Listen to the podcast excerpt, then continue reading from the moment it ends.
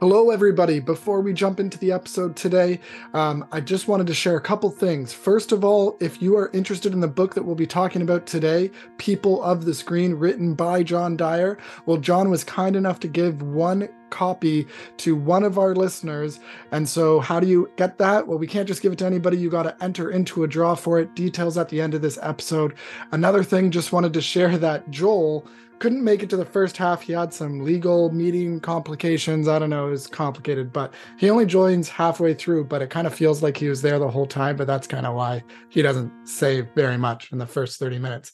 Anyways, hope you enjoy this episode thinking about how do we engage with Scripture? If we read Scripture on our phones, what is that doing to us when we scroll past words or we don't engage it properly? John did some research on this, and the findings are fascinating.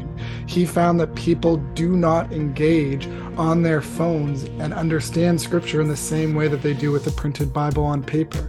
If, in fact, the God of the screen might seem less judgmental, but more confusing than the God of a written text. So listen more to how John did this analysis, what he has to say. It's a great conversation. Welcome to W W J T. Today we have a very special guest, uh, John Dyer. He combines theology and technology unlike any other.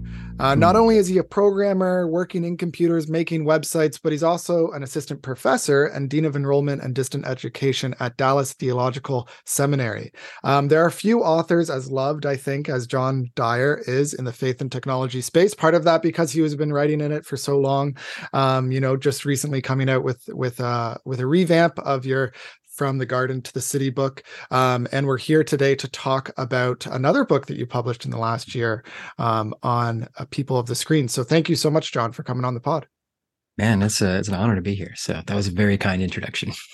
Well, you were very kind. Um, you, I, I've, I'm new to this faith tech faith and technology world um, a little bit, trying to be a little bit more online. I like the in-person ministry, but it's like, oh, get more online. And And I think you model a collaborative nature mm-hmm. of just wanting to support other um, thinkers and things like that. So I appreciate that. And I appreciate mm-hmm. you coming on. Um, if you're new here listening to What Would Jesus Tech, we're just trying to encourage listeners to use tech as Jesus might if he were to live today, mm-hmm. uh, which is always a fun thought. Um, Joel Jacob is my co-host. I am Andrew Noble. He and I, we met at the University of Waterloo, which is known for its entrepreneurship. A lot mm-hmm. of people ask each other when you're on campus, students do, of Uh, you know, what side project are you working on? Mm. Um, and John, you you worked on a lot of side projects. Which side yeah. project was your favorite that that you've kind of worked on of, of the various websites? Um, I think, that, well, so there's one that I'm still doing right now, which is um, I started about probably fifteen years ago, which was y'all version. So that's the one that where we're taking all the places in the Hebrew and Greek where there's a second person plural. So sorry, a little technical here, but um, yep. where there's a different distinction between you singular and you plural. And in English right now, we just have you for all of those. And so I developed a little code that would change that where, where those uh, texts are. But I'm actually kind of doing it in a more manual way right now. So I'm taking it from a tech project to a full-on translation project. Mm-hmm. And so I, I'm hoping that that really long-term impacts people in a deep way to say they can see who God is and who God's people are in a, in a way that pure technology couldn't just do. Hmm. And what's an example of one verse that we might misunderstand if we think about it just in you in singular? Because we hear you and we're like, oh, that's just talking to me as an individual. But a lot of times the Bible's talking to a group of yous. Yeah, yeah. Well, I'll give just two quick examples. You know, in, in Genesis, when the serpent comes and talks with Eve, he initially says, did God really tell y'all? And so there's an immediate reference to Adam sort of early in the text before you say, you know, Adam who is with her a little bit later. So that, you know, highlights something, gives you a different visual picture. And then there's things like, say, Jeremiah twenty-nine eleven, you know, one of those favorite verses, I know the plans I have for you. It says, I know the plans I have for y'all. And so that, that really changes the character of that, that this isn't just all about me. Now, I think God does care about each of us individually, but this puts us more in a corporate sense. And then we could go through a lot of the New Testament passages that, you know, about the temple of God and the temple of the Spirit, all these kinds of things are often referencing a larger group than just individuals. Hmm. Very cool. Very cool. I've always enjoyed best commentaries dot com, uh, yeah. going through seminary myself. Um, yeah. Do you feel a little bit bad that you put publishers out of the revenue possibility of some of those old reference books? Like mm. you used to buy a literal book that would be very yeah. thick, and it would be, here are all the recommendations for different commentaries. You basically turn that into an online Rotten Tomatoes type of, of yeah. website. Yeah. Um, is there any guilt that you have for? for yeah, well, there's there's a lot of layers of that. It's a great question because, um, Like like you said, there, there are several people who published fantastic works like Tremper Longman and D A Carson, um, John Glenn, and those are very detailed works that have a lot of additional information in them that Best Commentaries doesn't have, you know. And so there's, I think, like a lot of things that are online, there's a they're a great starting place. Like Wikipedia is a great place to start learning about something, and you want to go to those deeper resources. So in that sense, I think there's still a lot of value in a website like Best Commentaries that helps people know where to start and then how to go deeper. I think the larger question uh, that, I, that I've spent more time thinking about is is the the bias in the algorithm. So in this sense, I, what I'm doing is I'm, I'm taking a bunch of different um, reviews out there and trying to give them a star rating, convert them into something that can be aggregated up. Well, whenever I'm doing that, you know, I'm converting deep thought into just a number, and then I'm averaging it out in some way. And these these things tend to be um, sort of not self-corrective, but but they move in a in a particular direction where once D A Carson recommends it, then the other lists recommend it, and so they perpetuate this this rating. And you know, there's a certain type of religious person that wants a list, you know, that wants to be told what's right and wrong, and so it's biased in that direction. Um, a lot of the scholarship. Or uh, biblical scholarship, you know, through the twentieth century was probably dominant, mostly men, um, mostly, you know, European, North American. And so that bias keeps getting built into the algorithm and keeps getting reinforced. And so mm. I've been trying to think of ways to uh, kind of uh, decouple that a little bit and and rethink, are there ways to highlight new and interesting authors and ways that don't just do that for the sake of doing that, but do that in a way that pushes against the data bias? So there's a lot built in there that these things are never just neutral. They're never just, it's never just data, you know, and, and if, if you're listening, I'm doing finger air quotes here and saying just data. It's never just data. Mm-hmm. That um, the way we present the data, the way we process it always matters. So there's a lot of big questions. Yeah. Even just in that one website, best commentaries dot com. Mm-hmm. Yeah. It's, you have to be thoughtful if you're working in tech or if you're using tech that the data isn't neutral. Um, this has been something that I've I've I've tried to learn as I've read books. I like started, you know, a year ago. What are some foundational reference guides for mm-hmm. understanding technology? You got Kranzberg's Laws of Technology. I saw that mm-hmm. referenced in a few different places. You know, his first law, and I'm like, this is this will be good. This is this seems like everybody's quoting it. You know, technology is neither good, nor is it bad, nor is it neutral. And I'm like, ooh, that's, it's just catchy. It makes you think. Mm. It's not neutral is a big thing that you just said. Mm. Um, but I tweeted that, or I tweeted something in relation to it. And then you commented on it, and we didn't start a Twitter war. It was very friendly. Um, yeah. But I'm curious, what's your, what's maybe your, your agreement or slight disagreement yeah. with that statement mm-hmm. of technology is neither good nor bad, nor is it neutral? Yeah, that's a great question. So when I, a lot of times when I'm talking to an audience or even a classroom, I'll ask them this question, is technology good, bad, or neutral? And what I find is that, you know, five percent will say good, five will say bad, and ninety percent will say neutral. And then I'll say, hey, my, my job here today is to unconvince you of that and to convince you that technology, the nature of technology is good, but it's never neutral. So that's, that's usually the phrasing I use. What I mean by that is I, I'm not saying like every single technology in the world is, is perfect and it's good or something like that. I'm just commenting on the nature of technology. What I want to do is to look at the technological world that we have through sort of a biblical theological lens. But to do that, you have to go back and look at the biblical theological story through sort of a technological lens. Be looking at all the places where human making and creativity show up, and, and what does God seem to be saying in those stories?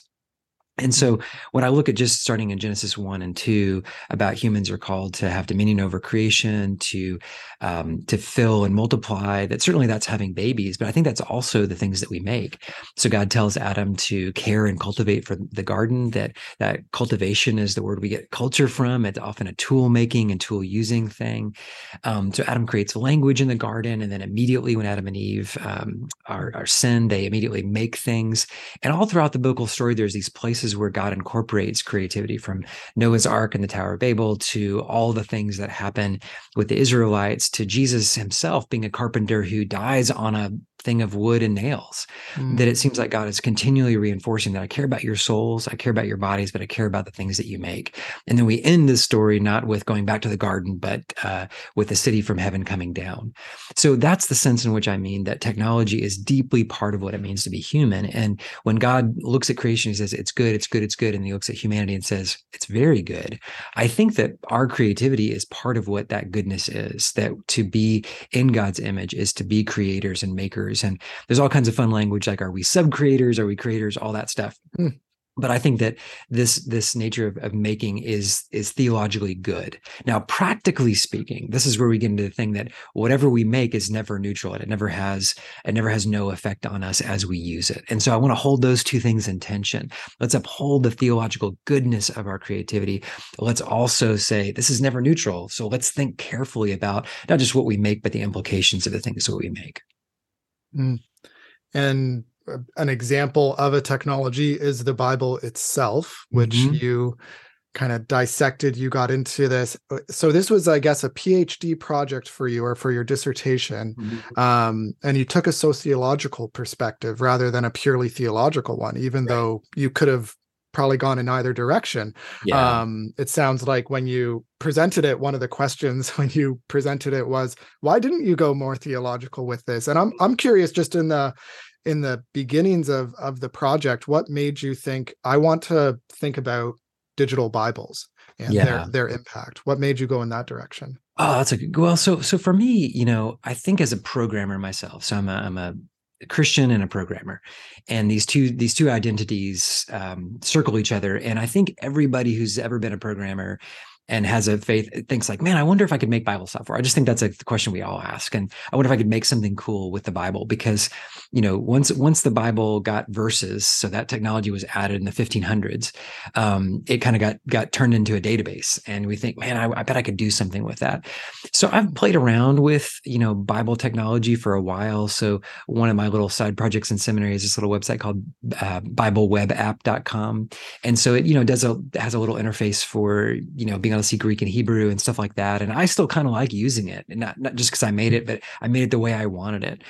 So underneath the hood, I'm I'm wondering, so as we move into this era of using screens a lot, you know, how does that affect what people conceive of the Bible? How do they um, how do they read it differently, and how do they even conceive of what it is differently? So, for example, with the print Bible, you know that if you open it up to the very middle, you're going to get to the Psalms, and if you go to the right a little bit, those are the spicy books. You know, we all kind of know that about the physicality of the Bible, but you know, when when you're scrolling through a list of books, that that size uh, and and that order isn't necessarily as apparent.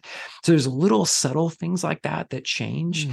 And yet I also don't want to always be comparing things to print, because as if that were the default, because, you know, from the time of Moses, we think maybe it was somewhere around fifteen hundred B C to somewhere around fifteen hundred A D, people didn't have their own copy of the Bible. The, the, their only access to scripture was hearing it in, in a synagogue or in a church. That's, so we went from the Lord, right? That was, yeah, that yeah. Was so three... Approach. Yeah, three thousand years of audio to a couple hundred years of print to now this era of print and digital. Um, so we want to think about what is the effect of, of those shifts. We would say God's word never changes, and yet the mediums through which we access it do change what we see and what we don't see, and what we hear and what we don't hear. So that's really what I was interested in, is, is what's going on in this new age, and how can I um, how can I how can I actually observe this from from the from the programmer's perspective? What do they think they're trying to do? And then from the user's perspective, what really happens? I know what I think or what I speculate or what my own anecdotes are, but can I produce some data that would help us see things that we can't see without uh, large trends? Mm-hmm. And I and I love the history that you give in it. Can you help listeners understand, what text did Jesus read from? What was the technology that Jesus used? Yeah, I mean, you get that uh, little passage. I think it's Luke four, uh, Luke six, I think, where it says, you know, Jesus came into the synagogue, and he the, the scroll was open to Isaiah, and he opens it up, and then he reads from it, and then he says, "In in this hearing, um, this has been fulfilled," you know, and and then he has a, a little conversation with his um, the people from his hometown there. But but there, you know, it's it's this word for a, a roll or a scroll at that time, and you know, all throughout the Bible, this term biblos, at least in Greek, usually is sometimes sometimes it's translated as scroll, sometimes as book, depending on on where it is and what the what the context is and what would make sense. But yeah, and that day, everything that was considered to be important was on a scroll. Now, um, by Jesus's time, you know, various forms of paper and parchment were around. People were using them to create, you know, shopping lists and to write letters to each other. But if something was was significant, it was still put on a scroll. So that's what he would have used and what he would have uh, referred to. So even when he talks about, you know, the law and the prophets and the writings, you know, there's sort of these groupings of scrolls, but there isn't an, an Old Testament or a Hebrew Bible in the way we would talk about it now. It's just these collections of scrolls that would be uh, put together. Mm-hmm. And then the early church, you would think that they would maintain the tradition of only using scrolls, mm-hmm. but they don't. Yeah, they don't. So, I mean, one thing is, you know, I mentioned earlier lists and letters. It makes a lot of sense that, you know, when Paul is going to write a letter that he would use parchment because, you know, he just needs a, a several sheets of it and he can send that out and it can be copied and sent to other, other places and they can uh, u- reuse the letters. But, but you know, with some things like the Gospels, there's this question of why would they why would they keep this on on paper um, instead of using scrolls? And there's a lot of theories, a lot of speculation. No one really knows exactly, but a couple of the reasons why people think this happened. One is just the the ease of use of being able to uh, travel and transport with these things, that they're a lot easier than giant scrolls. They also have this new feature where you can have um, random access to different things. You don't have to scroll all the way to the end to get to the document, that you can just flip the pages, which is this powerful new thing with a with a codex. Um, some of the other thoughts were that this was a, a canon question. So what I mean by that is that when um, Matthew, Mark, Luke, and John, for example, are written, there's a bunch of other, uh, there's some other gospels being written in the second century. And stories about Jesus, like the Gospel of Peter, that are are non-canonical, not inspired by the Spirit. But there were questions about which ones were and which ones weren't. Now, if you took Matthew, Mark, Luke, and John and tried to put them all in one scroll to say this is the official thing, you couldn't fit it. But you could fit them all in a codex. Same with the letters of Paul. They wouldn't all fit on a scroll, but you could put them, uh, could stack them all together and turn them into a book, or what I'm using the word codex for, since that's kind of a hand-bound book. So there's some thought that that was what would what would signify these are the official things before some of the, the councils that would all uh, agree on those things came about. And so we, you know, the the the thought that Christians are the people of the book or the people of the codex comes about, and that's really something that we think that somewhat originates with um, Islamic culture. So that was something that Muhammad would say, that he would watch them and say, well, these other religions use still are using scrolls, but the Christians are the people of the book. Huh. Huh, that's fascinating. Super helpful to to think through that. Um, and and you think about Christians today, uh, again, kind of putting on the hat of a sociologist, and you're like, they're using not the codex, not the scroll, but they're using the N A B version. So yeah. This is a different version of the Bible, yeah. and I had yeah. to look it in. But then I was like, I was reading your book, and I was convinced that most Christians really do. I'd say ninety-five percent or more. I know I do. We use the N A B yeah. version. So right. what is this? What is this version of the Bible that we uh, don't even realize we're using? Well done on the setup there. So, you know, I part of the research was going to a couple different churches and asking uh, congregants, you know, how they use a variety of different mediums. So if they want to do devotional reading or long form reading or prayer reading or um, or study or search or audio, what technology do they use? Do they use print? Do they use their phone? Do they use their computer? And so they would mark all these different things if they prefer one medium over the other for different activities. But then when I asked them, you know, when you're running out the door, what do you do? Do you go back and get your printed Bible, even though that's what you want to use in church? And they would say, no, you know, most of the time I just use whatever is most convenient. So if I have my phone, that's what I'm going to use, even if I don't really want to. And so that's what I came up with this term N A B for nearest available Bible, that we tend to gravitate toward whatever's most convenient for us. Even if we think, hey, maybe my devotions would be better if I used print, or maybe search would be better on a desktop, they would say, I'm still going to probably use the thing that's in my pocket, which is which is a phone. So we, we gravitate toward that. And um, again, I'm, I'm not making any critique here, some sort of theological thing of that we shouldn't use our phone. I'm just pointing out about the kinds of behaviors we do and then thinking about what are the implications of those behaviors down the line. Mm-hmm. And you were focused in on evangelicals. So in your approach, I yeah. think you ch- you said you chose three churches. And then what was your sample size? Do you think it was large enough, or were you worried about that? Yeah. So, you know, the the the user end of things was about two hundred people. So, you know, somewhere around eighty at each of these three churches, somewhere a little bit more, somewhere a little bit less. Uh, two of the churches would be kind of non-denominational. One of them was Southern Baptist. So they're all fitting largely in the same thing. And we can we can make jokes about whether or not um, non-denominational churches are Baptist or not. But anyway, so what, when you get to about two hundred people, you have enough to where you can um, validate some of the data and, and see what the p-values are and all this kind of nerdy statistical stuff to see, you know, are, are you seeing something that uh, is statistically significant? And so some of these things came out that way. Some of them you would see a trend, but you can't necessarily say it's it's statistically significant in that way, but it still points in a direction that then I can validate with um, oral testimony. So I also recorded them going through a series of interviews. So there's sort of the uh, numerical data and then the interview data, and putting those two together gives a more rich uh, portrait of what's going on. Mm-hmm. So assessing, you know, it's it, you had like pre-test, in the discussion groups, surveys, all these different modes, and then you also split them into two groups.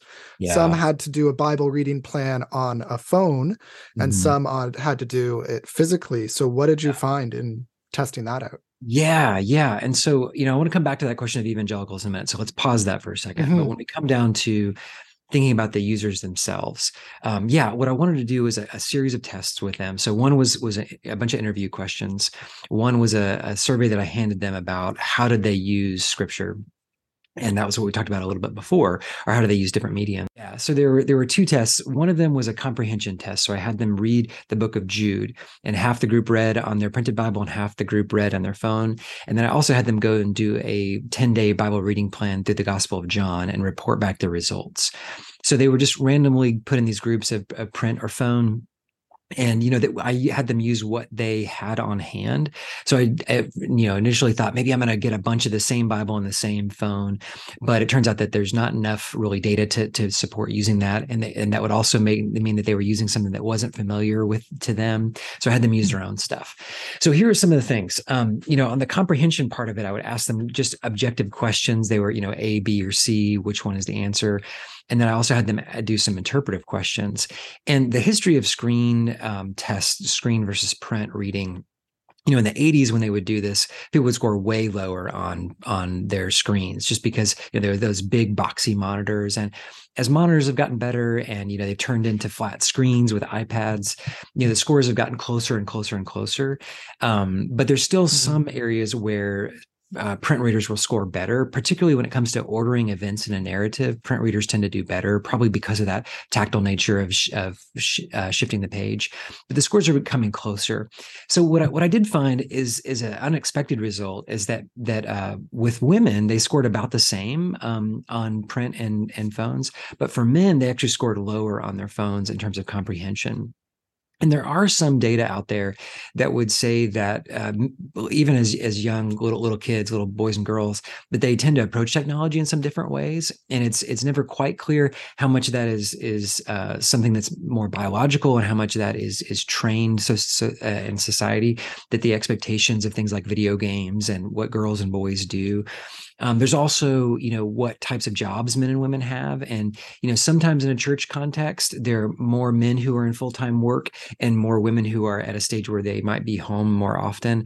So their screen usage may differ based on that. So there's there's some, uh, a lot of other factors going on than just sort of biology, men and women doing things differently. There's also some generational things, but I think the, the area that was more interesting to me was on the on the interpretive parts of things. So the comprehension didn't seem too different, but it was on what they felt like the, the text was saying and then how it made them feel. So one question is about, uh, you know, what did you think the book of Jude was about? And the other question was, how did it make you feel? Or what was the the spiritual, uh, they call it affective reading. What, what happened to you as a result? And so this is where the things diverge in a pretty significant way to me. So the print readers would say, I think that the book of Jude is about God's judgment. And the phone readers, though, they tended to say that this was about God's faithfulness. So I thought, man, that's really interesting that they seem yeah. to see different things. You know, one, one hundred people are saying one thing, one hundred people are saying the other thing, you know, in, in averages, they're saying it and more in that direction. And then when you contrast this, though, with the other question of how did it make you feel? the print readers were more likely to say that they felt encouraged by reading this.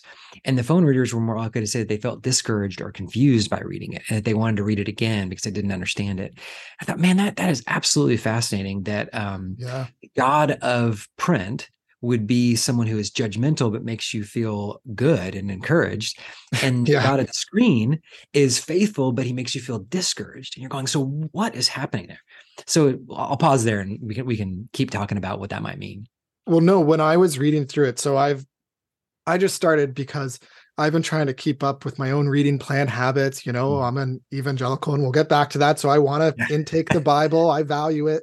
Bevington's quadrilateral. I care about the Bible. Okay, let me get it in. I'm going to go through Isaiah, you know, and sometimes Isaiah in the first forty chapters, especially, you're like, is this repeating what I read yesterday? Mm-hmm. Or is this different? You know, yeah. and you're going through, and I would highlight verses because I'm friends with like five people on YouVersion.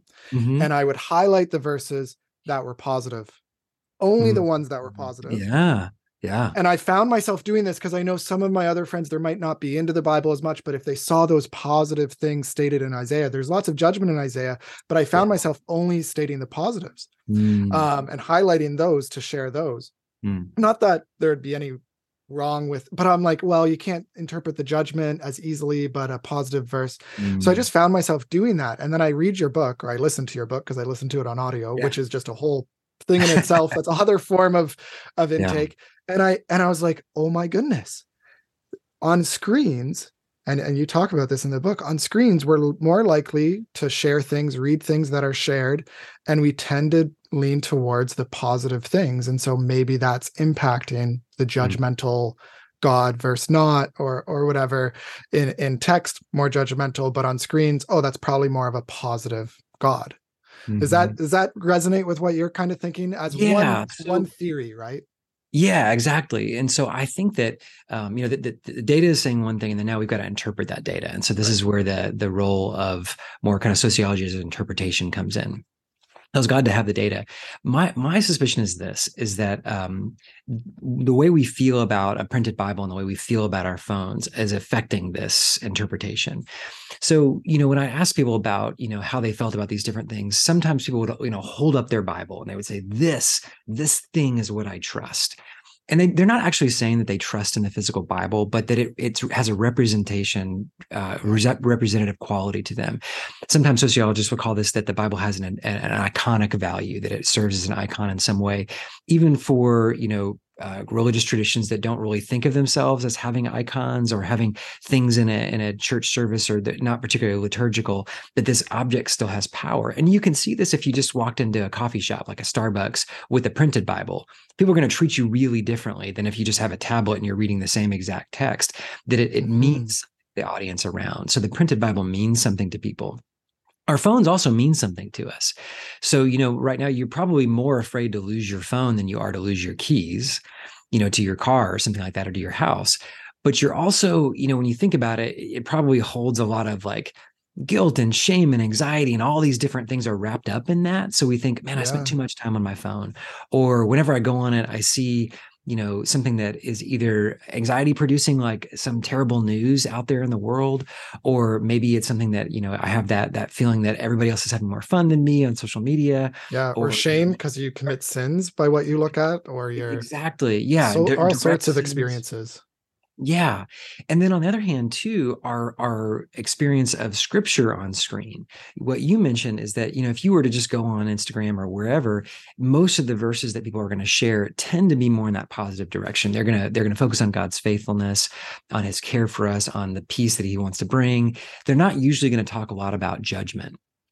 And there's some great research from Pete Phillips about most of the verses tend to shift in what he would, the M T D direction, or moralistic therapeutic deism, that, mm-hmm. you know, there was a time where a verse like John three sixteen that's more theological would would tend to be the kinds of things that people would share. That's not really judgment, but it has some some depth to it.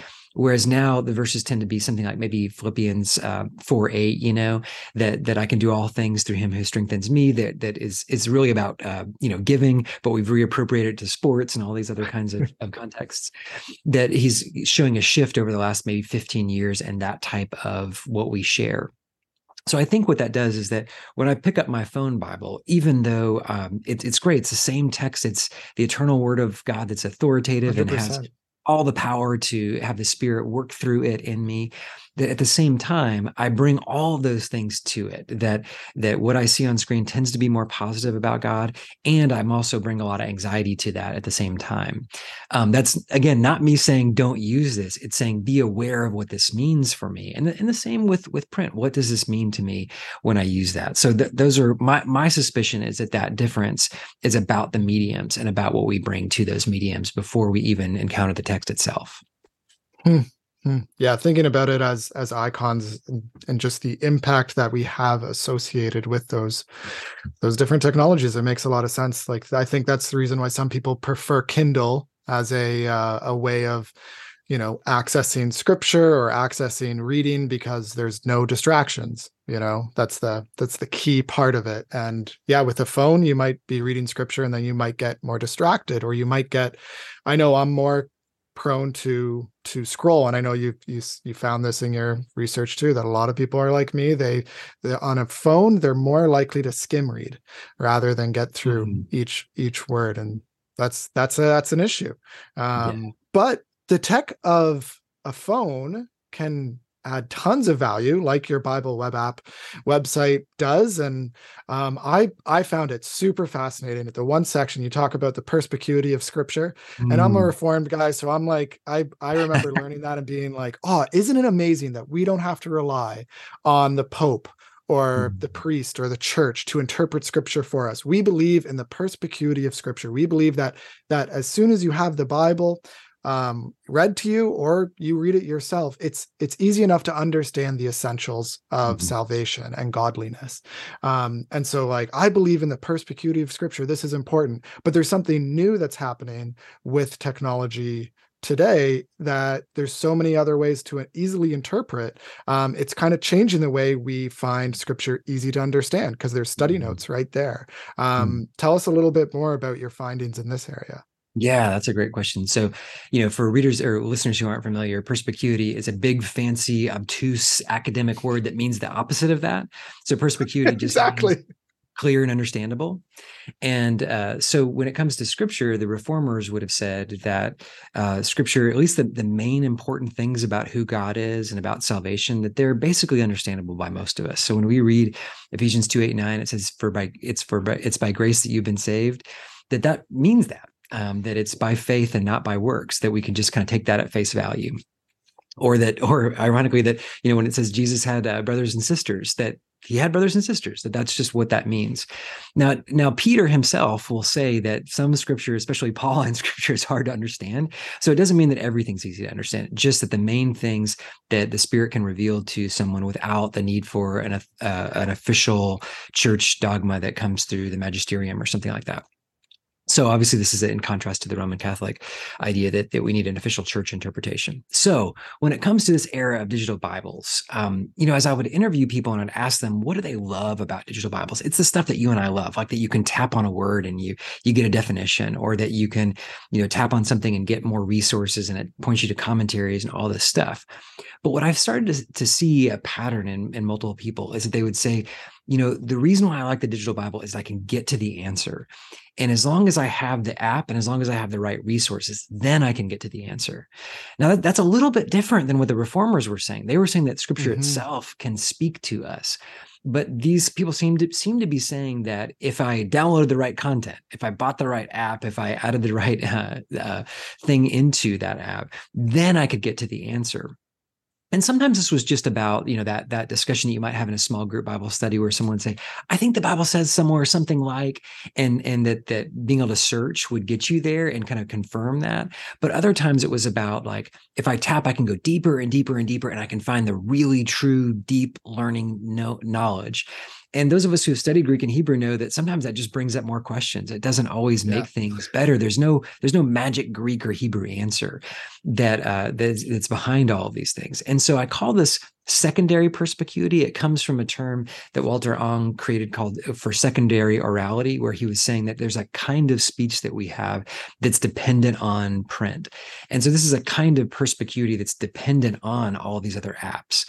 Now, I should mention this is not just unique to digital Bibles, since going all the way back to the fifteen hundreds with something like the Geneva Bible, we've long been adding notes around the text, interpretive study guides, you know, references to other passages.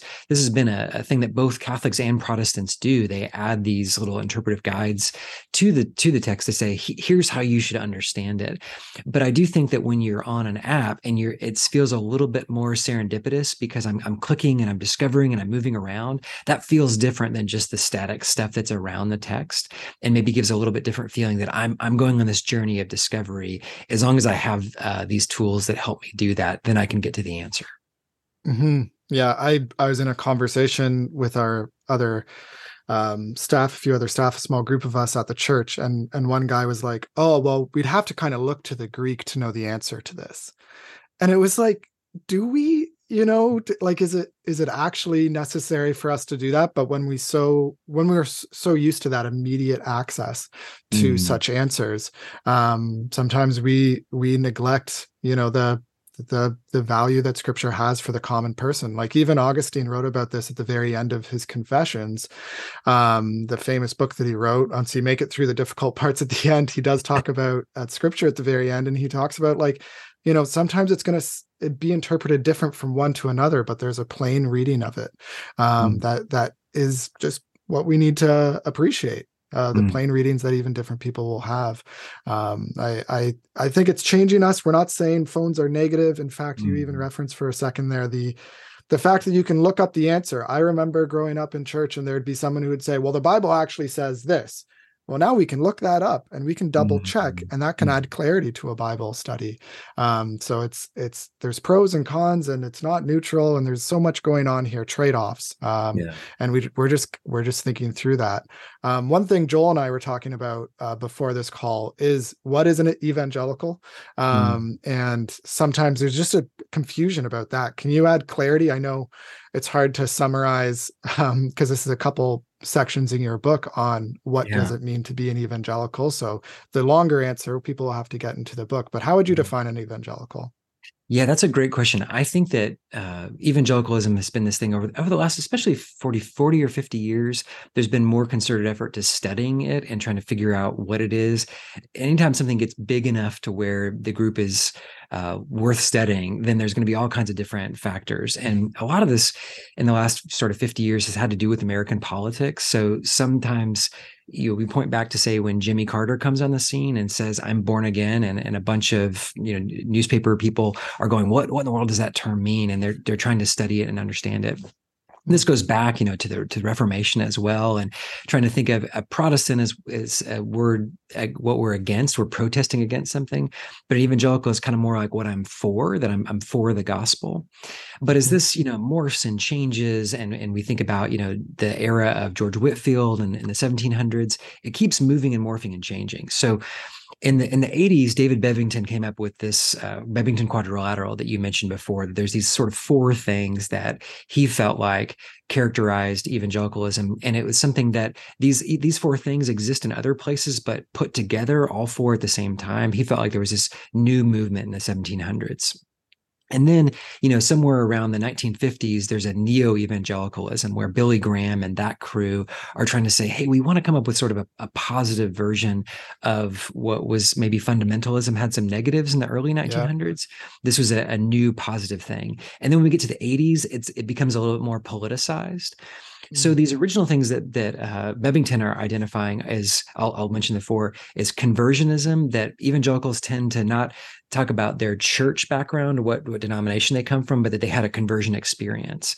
Um, biblicism, that they have a, a deep emphasis in the Bible. So lots of people love the Bible, but this is unique to evangelicalism. Um, and then crucicentrism is that they they really emphasize Jesus' work on the cross as being the, the primary thing that we should think about with salvation and atonement. And the final one is activism, that they feel like their faith should be should go out into the world in some way, whether that's building hospitals or sharing the gospel. So these four things.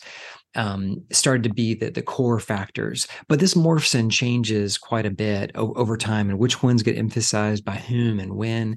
And so there's debate, there's a big giant debate over, is evangelicalism primarily a set of theological things that this group agrees to, mm-hmm. or is it a set of behaviors?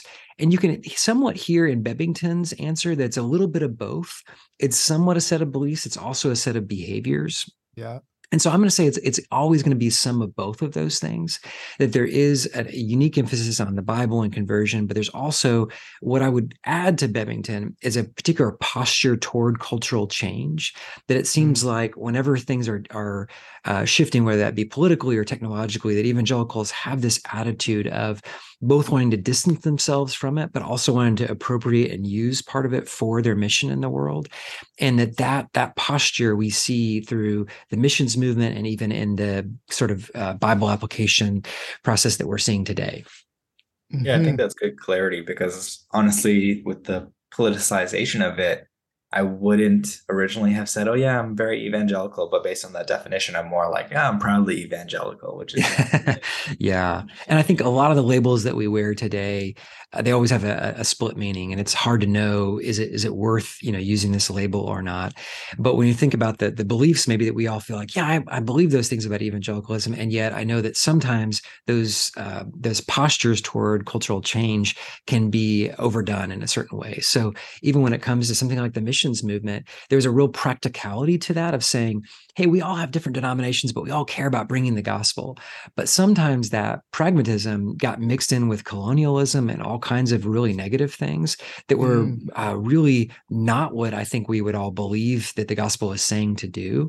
And then I think we see that today in modern politics, this this sort of move to say, man, there are some things that we really do feel like would would be oriented toward justice in the world.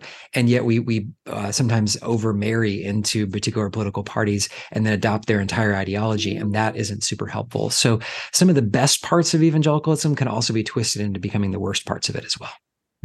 Mm-hmm.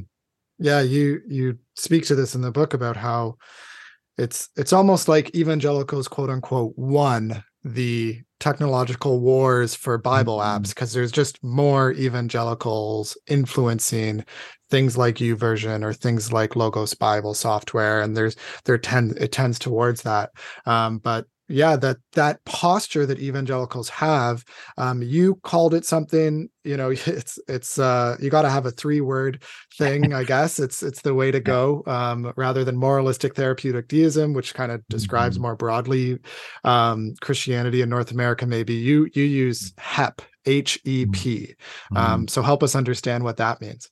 Yeah. So this H E P is hopeful entrepreneurial pragmatism. So as, as I was beginning this project, I was really more interested in thinking about, what are the developers trying to do? What are they trying to get people to do with their apps? What do they want to, what do they want to make possible? What do they want to discard and make impossible? So something like Logos is much more study focused. But if you ask the folks at YouVersion, they're going, hey, we're, we're not trying to be seminary or study. We just want people to be in scripture. So we're not going to add Greek words and all that kind of stuff to it. So they had these particular emphases. But as I started to interview them, I found, hey, look, almost all of these things, from, you know, the desktop era to the first early Bible websites to the mobile apps, they all seem to be evangelicals. And so as I talked with my British advisors, they said, hey, you got to spend some time on what evangelicals are. And we just had that discussion to some extent earlier, and then how they uh, uniquely appropriate and use technology. So that's where this thing comes from, is trying to think of, what is their approach to technology? So I'll start with the word hopeful. Um, you know, earlier we mentioned this idea, is, is technology good, bad, or neutral? And people who tend, tend to emphasize that technology is neutral tend to, you know, in, in philosophy of technology terms, we would call that instrumentalism, where we believe that, you know, technology doesn't actually do anything to people, but it's only how people use it. So the popular American phrase that guns don't kill people, people kill people, that's an instrumentalist view, that guns are irrelevant. It's just what people do with it. The other side of that would be a view that would say, no, no, technology actually is driving and dominating society. You know, I think somewhere in the middle there is this acknowledgement that technology has a set of values and that people have a set of choices. And so I think that evangelicals tend to lean in that on that instrumentalism idea that they say, hey, I'm, I'm aware of bad uses, and I'm even aware of some of the formative impact of it. But in general, I have a hopeful attitude toward it. I think it's better to use it than to not use it. So I'd rather not leave it on the floor. I'd rather not say, you know, if I can get the gospel into a country using radio, I'm going to do it, even though there's a downside to it. So that's that hopeful idea, is it's a kind of theologically inflected version of instrumentalism. Well, while it's not entirely naive instrumentalism, it, it yeah. leans in that direction.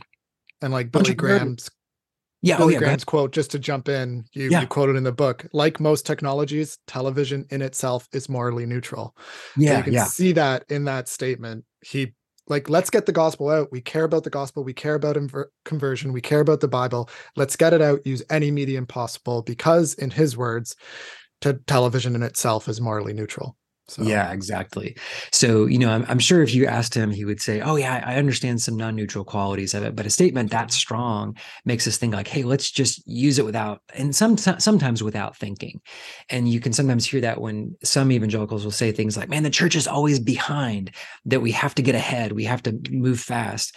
Joel, and, why are you smiling right now? I'm like, oh, you know, that's, that's, that's me. That's what I feel, right? And I'm like, part of this is, you know, bringing like technologists along and say like, why are we not even contributing mm. to the discussion? Um, and, you know, people in that space that have this like hopeful entrepreneurial like mindset are, we should also have that same perspective towards like, yeah, like working in the church and like doing yeah. that in the church rather than in the secular world. Yeah. Yeah. And so again, when I'm, when I'm describing this, I'm trying to, to draw some things out that we can then sort of evaluate. I don't necessarily mean this as good or bad initially, just trying to say, how do we name what's going on here? And so, like you said, there, there's a real, uh, sometimes there's some gaps that we could be filling, that we could be doing. And then I also want to point out the, on the other side of it, that the whole idea of ahead or behind, that's a technology um, belief, right? That's a that's the religion of technology, saying that there is an ahead and behind, and that we are on a race or on a spectrum, and that we need to move there. That is assuming the beliefs of technology before we even use anything. Wow. So I just want to point that out, right? And say that ahead or behind, um, that's that you're already playing technology's game if you're using that language. And yet, uh, I think we also have this idea that the gospel can spring up anywhere, that it's this seed that God can grow in all different kinds of places. And that when there's a new culture or a new linguist group or a new ethnicity or a new people group that we come, that we encounter, we're going to bring the gospel uniquely in there. And that modern technology culture is kind of one of those cultural groups that we want to bring the gospel into. That's that's me speaking on the theology side and not the sociology side. So I'm I'm affirming right. that while also wanting to see the other side of it at the same time. So if we go go to that entrepreneurial word, this one's always uh, probably more of a North American Christian, but but somewhat of evangelicals broadly all throughout South America and Africa as well. That because there isn't this link of church and state, where in Europe the the state was always supporting the church financially. Financially and making things possible, like big, beautiful cathedrals. Once you come to North America, and as the gospel goes to other areas, there isn't that money there. And so Christians have to be entrepreneurial. They have to figure out, how do I make a church work in this, right. in this area? And so that's built into the D N A of American religion, and in the religion that was exported through the missions movement of the last couple hundred years. And so you see it time and time again in all these different practices and how churches uh, were built. So that entrepreneurialism, when it's married with technological entrepreneurialism, then you get something really powerful in the Bible software area. And I'll just real la- lastly mention that pragmatism idea, that we're basically basing it, we're saying, hey, did it work or not? So we're not necessarily starting from some kind of big theological discourse. We're just saying like, look, the gospel needs to go, and we need to figure out what works. And we try something, and if it doesn't work, then we try the next thing. And that also comes from the technology culture of saying, you know, fail fast. Let's let's try something. Let's do, you know, Scrum or Agile or whatever the development framework that we're using is. We want to be able to move fast and break things. All of those ideas mm-hmm. are built into, I think, some of the way that evangelicals approach technology, and specifically the Bible developers do. Yeah, I think, you know, just being in the technology industry, I kind of just want to highlight like that hopeful entrepreneurial pragmatism like value set is actually what most, if not all, I would say like technology founders have, even yeah. like the non-Christian ones, because to start an endeavor, you have to believe in it. And then you do have to face the music and say, hey, did that work?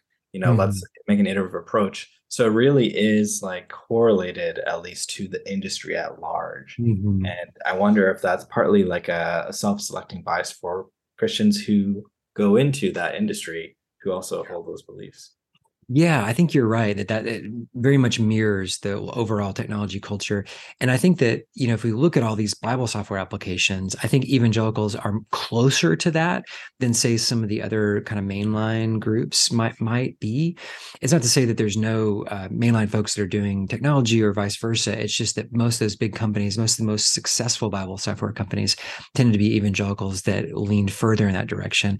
I think even in the pandemic, you saw this, that evangelical churches were more yeah. like to have adopted a set of technology that made the pivot easier, but that more traditional liturgical uh, groups, you know, they just weren't as oriented to change. And so evangelicals, like I said, one of the big things is they're always reacting to cultural change, and they're always willing to adapt uh, their their processes and and their own liturgies to do things that make more sense in this culture. Whereas I think most of our mainline or Catholic uh, groups are more likely to say, no, we, we want to stick with this tradition. And you saw that in, in high contrast in twenty twenty. Mm-hmm. Yeah, I think, yeah. Um, you know, thinking forward about like where technology is going. And mm-hmm. I know there's this kind of like paradigm of like people of the screen, whether mm-hmm. it's like mobile screens or like uh, monitor screens. But then like, you know, coming very soon is this wave of augmented reality or virtual mm-hmm. reality, which is a screen, but you almost lose um, spatial awareness because you feel immersed. How do you feel like that technology change might uh, affect how we interpret scripture if you yeah. can actually be, you know, with Jesus on the Sermon of the Mount, with, mm-hmm. you know, other people feeling more senses and feeling yeah. more uh, presence? Yeah, those are good. You know, I think one thing I would mention on that, that title, The People of the Screen, I do think that unlike the move from scrolls to codecs that we talked about before and codecs to printing press, this move with digital, it's not an either or. So we're not going to get rid of books. And we saw that with, you know, all the ebook stuff for a little while. Thought, is Kindle going to re- replace books? And it turns out that I think people like a mixture of both. They like audiobooks, they like Kindles, they like reading on the phone, they like having printed books. I think we're going to be in the same spot with, with Bibles, that people are going to kind of be more in a multimedia environment. In one sense, we're moving forward to screens. In another sense, audiobooks kind of bring us back to a different era, and that we're, we're mixing all these things together. Um, so that's just one thing. As we go forward, I think we're going to see a little bit of that too, that there's going to be a, a mixture of technology that's used with the Bible. When my experience, you know, with, with V R headsets, you can see one right, right back here on my desk. Yeah. yeah. Um, so that's, that's a Quest two. And, you know, is that it's, it's really fun. It's really informative. You know, when you go through something like Anne Frank's house, It, it it it affects you. It it, it it it you you feel the tightness of the space in a way that you can't by reading it. It's, it has a very powerful effect on you. And yet, you know, you really can only wear that for an hour or so in the current technology. It just doesn't feel that great after a while. And you feel incredibly vulnerable while you have it on. Even though the, the newer ones have cameras out, you're just always afraid that someone's going to come into your office or something like that. And so for now, you know, you're not going to see people wearing V R headsets on a train or, uh, you know, on a plane or something like that, the way that we do with our phones, that we use them constantly because we can use them in line at the store or something like that. Um, V R is just not there yet. Yet, right? It's still going to be these, these uh, specific experiences, and it's harder to share with people. Once, once you, as you mentioned, once you get to sort of more of an A R experience where, you know, Google Glasses or something like that, where you have a screen in front of you, I think that that will drastically change social experiences. But like you saw with Google Glass, I mean, there was a very strong social reaction to it, that the iconic value of it, like we talked about the iconic value yeah. of a printed Bible early on, that it it really sends a strong message to people. And I think it's going to take society a long time for that to become normalized. And, and I don't know that it ever w- really fully will, that like today, Like, like we're still saying, hey, let's all put our phones away sometimes. We just want people to do that. I think there will be a place for that as well. But I think it will be just be one more experience that we have alongside things. And to be able to, you know, look up a uh, look up a verse like while someone's talking on the screen would be a, a really interesting experience. Um, but I do think there are some fun ones, like you said, the Sermon on the Mount, experiencing those could be really neat. I just think they're going to be more isolated for a, for a long while. Yeah. Very yeah, cool. Good answer. Couple questions left. Um, okay. This one's, I don't know how you're going to answer this quickly, because it's kind of like bringing up all the complexity of our conversation in one question. If Jesus lived today, uh, what technology would he use to read scripture? Do you think? I think he'd, he'd just like us. He'd use a mixture, right? And yeah. so he'd be using it depending on what the what the uh, what the scenario was. So in his context, he opened up what, what was there. He opened up the scroll and he read from it. And uh, but he also wrote on the ground. We don't know what he wrote on the ground with. And so um, maybe he was like writing some code for the for the next app. I don't know what he was doing on the ground there, but we'll see. And I, I yeah, I think he would be using a, a mix like we are. And yet those statements about it is written, that that that still has significance for us today, and that the scripture had significance for him and his audience, and I think it would be today with him as well. Mm-hmm. Okay, and this question is is purely a selfish one, since I have you with me. Okay. Um, I'm I'm trying to really grow in understanding technology and theology together. Um, so I've appreciated. I've I've done a little bit of you know the. the Neil Postman. I've done a little bit. I'm like, okay, I got it. I just bought a book from Jacques Ellul. So I know Ellul is quoted a lot. So I got to get into him. Um, wow. But who should I read? Like, who are the people that um, kind of set the stage for it? Obviously you're a great thinker on it. Um, appreciate your, your books, Garden mm. in the City. That's like a great starter pack. Yeah. I'm trying to like mm. understand mm. how you think even deeper. Yeah. So I'm, what are your resources that you've drawn from? Oh, that's great. That's a great question. So yeah, the, the book that I wrote that's called From the Garden to the City is probably more of a theological primer, just an introduction to thinking about the whole biblical story and how God values the things that we make. And it has pointers to some of these other topics that we've talked about. So that's more on the, the theological side. If we come to, you know, you mentioned a couple of thinkers. Media ecology is a particular approach to technology, thinking about it as an ecosystem where, you know, if you drop a shark into a tank, it's going to change the ecosystem. So when you drop a new technology into our lives, it's going to change the ecology of our lives. So mm-hmm. Neil Postman, Marshall McLuhan are kind of the thinkers in that area. So philosophy of technology is another approach. So we have thinkers like Heidegger, and you mentioned Jacques Ellul. He's coming a little bit from sociology, and he has some theological texts like The Meaning of the City, and he has also his Technological Society and a whole approach there. And then Albert Borgman would be another really great thinker to read on more the philosophy side of things. And then I think then we have the sociology or digital religion side, where it's really looking more at the data and saying, what are people doing and how do we interpret that? So for example, Heidi Campbell is just a fantastic scholar in the area. She really carved this space out over the last twenty years. So if you get pick up anything from her and then kind of follow her footnotes, you'll find that, that she's really created some wonderful theories for understanding how people are appropriating this cultural change and how different religious groups, including evangelicals, are doing that. And there's a whole slew then of more practical guidance. So Justin Early's The Common Rule, for example, it's just a great book of saying like, here, here, are, here are eight practices that can help us counteract some of what technological society is maybe pushing us in an unhelpful direction. So there's some great practical works out there. And then something like Alan Noble's book, The Disruptive Witness, is another just great look at not just the individual technologies like Twitter and phones, but also more technological thinking as a whole and how we're even constructing our own identities. How do I, how do I think about myself as a person in this era? Mm-hmm. And how do I reorient that toward what would maybe be a little bit more uh, Christian way of thinking about who I am and who my, who my community is? So those are just a couple of books that come to mind. Um, but there are Are just, I think, now an increasing set of resources about thinking about specific areas, especially more practical, whereas some of the stuff I've done is a little more theoretical. I'm just, just going to say thank you so much for your time. I uh, realize we're over the hour now, but uh, super, super enjoyable conversation. Love the wisdom. Love the the articulation of how technology is good. It really is good. Like, let's say that with umption, you know, because God made it, wants us to build it. The nature of it is good. Um, and yet it has, it's not neutral, and it causes these impacts. And we really should think about that and, and consider, you know, whether we're reading with our kids and choosing a phone versus choosing a Bible, or we're in a church service or whatever, and different contexts for different devices, maybe, um, and, and thinking through that well. So thanks for, for leading the way. Really appreciate well, it. Thanks for having me, and thanks for what you guys are doing to help shape and form the church in helpful ways. Appreciate y'all. Thanks, Thanks, John. All right. Yeah, I wish I could have had more time with you. I know. We've been great, Joel. So um, I'm glad you were able to come in and just make it look like you were there the whole time. That was well done, spot on. So good job. We might do a little mini intro to be like, Joel's coming halfway through. Like, okay. Yeah. Thank you, everyone, for listening to W W J T.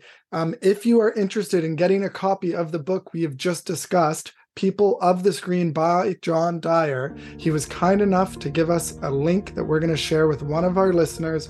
All you got to do is either go to our Twitter page or our YouTube page or on Instagram, one of those three places, and simply follow the instructions there. You got to follow us on one of those three places, subscribe on one of those three places, and then you will be entered into, after you like the tweet that says like this tweet, to uh, get entered into it and comment on that tweet or video, then you will be entered into it. So that's what you have to do in order to be entered into the draw, and someone's going to win a free copy of this book, and you'll get to listen to it just like I did. Um, anyways, thank you everybody for listening. Uh, my name is Andrew, and here at W W J T, we are encouraging you to use tech to find rest and to glorify God. Thank you.